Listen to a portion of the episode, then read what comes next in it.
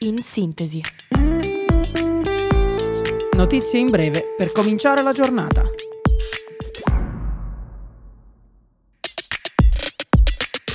Buongiorno a tutti da Radio Yulm, io sono Francesca e questo è In Sintesi, il podcast dedicato alle notizie del giorno. Continuano gli attacchi israeliani sulla striscia. Tra le vittime ci sono anche 14 membri del personale ONU. L'Iran afferma che Hamas è pronto a liberare i 199 ostaggi se Israele interromperà i bombardamenti. L'organizzazione terroristica aggiunge Stop al massacro di Gaza o Hezbollah e Iran interverranno. L'Organizzazione Mondiale della Sanità intanto ha avvertito che rimangono solo 24 ore di elettricità, acqua e carburante nella striscia. Gli aiuti però non sono arrivati ieri dal corridoio umanitario di Rafah. Tentativi di aprire il valico tra Egitto e Palestina sono ancora in corso.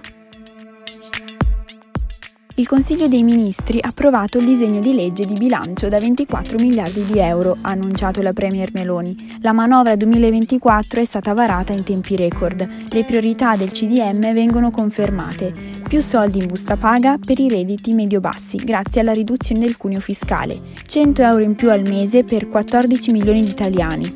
7 miliardi di euro sono stati stanziati per il pubblico impiego, aumenteranno gli stipendi dei dipendenti statali. Meloni rivela che lo Stato pagherà i contributi a madri con più figli, mentre dal secondogenito l'asilo sarà gratuito. Infine, tra le varie decisioni, Salvini ha parlato del taglio del canone RAI in bolletta, scende da 90 a 70 euro. Un nuovo sciame sismico ha colpito i campi Flegrei. Sono in totale 8 le scosse rilevate nel corso di 4 ore. Alle 12.36 di ieri il terremoto più violento di magnitudo 3.6 avvertito anche a Napoli. Per il momento non è stato segnalato nessun danno a persone o cose. L'epicentro è nell'area della Solfatara a 2 km di profondità. L'acqua è vita, l'acqua è cibo è lo slogan con cui ieri la FAO, Organizzazione delle Nazioni Unite per l'Alimentazione e l'Agricoltura, ha festeggiato la giornata mondiale dell'alimentazione.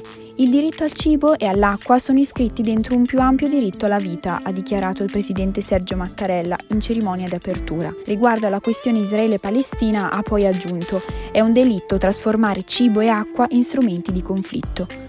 Prevale poi la questione idrica. Tra gli obiettivi evidenziati dal capo dello Stato c'è la produzione di più cibo per tutti utilizzando meno acqua.